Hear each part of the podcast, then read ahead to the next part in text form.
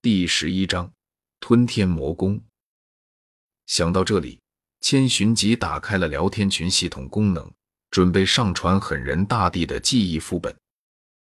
所谓的记忆副本，简单而言，就是把千寻疾脑海之中那些关于狠人大帝的小说剧情，乃至于和他相关的角色的各种经历，当成一个记忆副本传输上去。可谓是一个相当便捷的功能了。丁，武魂殿教皇上传了一个大型记忆副本。遮天，武魂殿教皇相关资料已上传，具体详情女帝你可以自行下载查看。武魂殿教皇，另外，如果在下没有记错的话，女帝手里应该有不少疗伤圣物，不知可否出售于在下？价格什么的好商量。武魂殿教皇，当然了，若是实在不方便的话，那就当我没问。发完这条信息，千寻疾的脸上露出了期待的神情，因为他相信狠人大帝是不会拒绝他的这个请求的。毕竟在其说完自己的请求后，他可是二话不说就把对方需要的东西发过去了。这么大的恩情，他就不信对方好意思白嫖。至于说他此举有挟恩图报的嫌疑，呵，施恩不图报可不是他的作风。更何况这样做也方便他给众人设立一个隐形的新群规，想要知道自己的剧情什么的，没问题，和他做交易就可以。而一旦群员心中默认了这条规定，那么毫无疑问。他将成为万界聊天群里最靓的仔。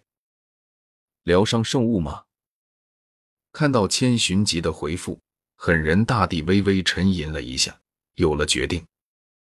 然后下一刻，他的手中出现了九枚颜色各异的果实，形似樱桃，但都足有鸡卵那么大。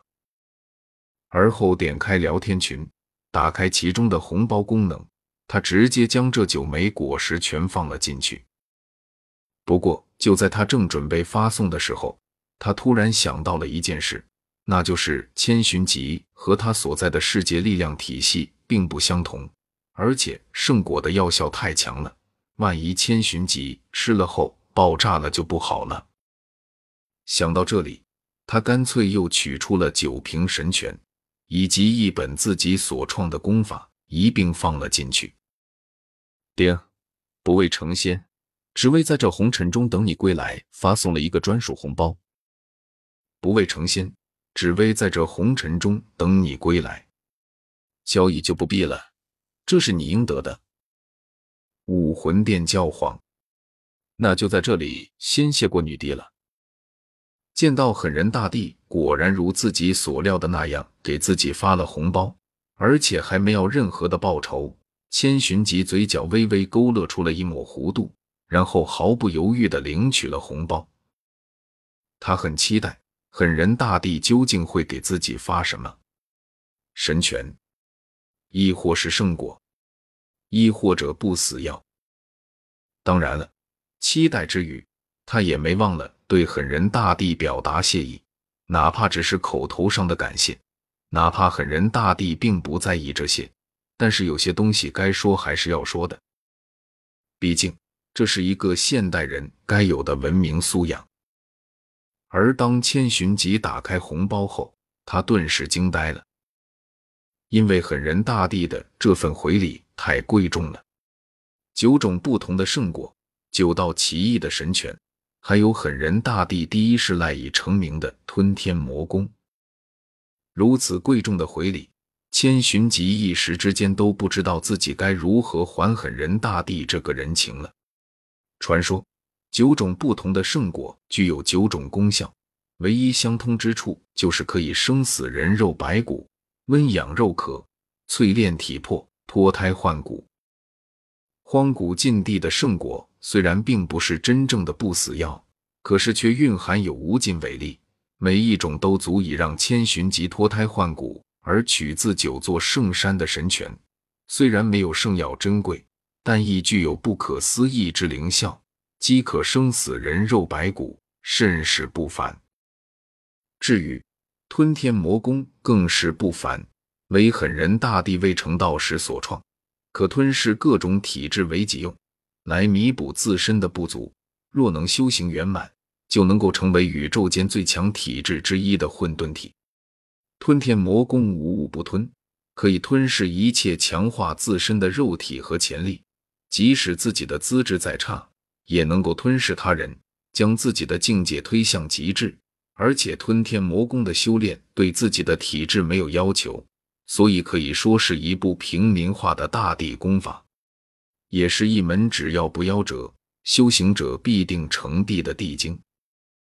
这份力太重了，看来以后得想办法帮狠人大帝一把了，不然欠下如此人情，对以后的修行可不好啊。想到这里。千寻极强压下心中对于吞天魔功这门地经的兴趣和用神拳胜过治好自己伤势的渴望，将注意力重新转移到了聊天群里。疗伤、修行什么的随时都可以。现在当务之急是趁着狠人大帝刚做出榜样，众人正在兴趣头上，好好的利用剧透这玩意，收割一把才是。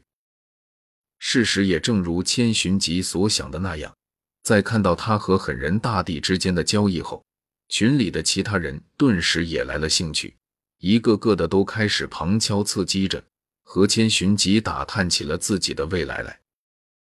我要做赵高，那个朋友，你既然知道我的名字，想必也知道我的事情了。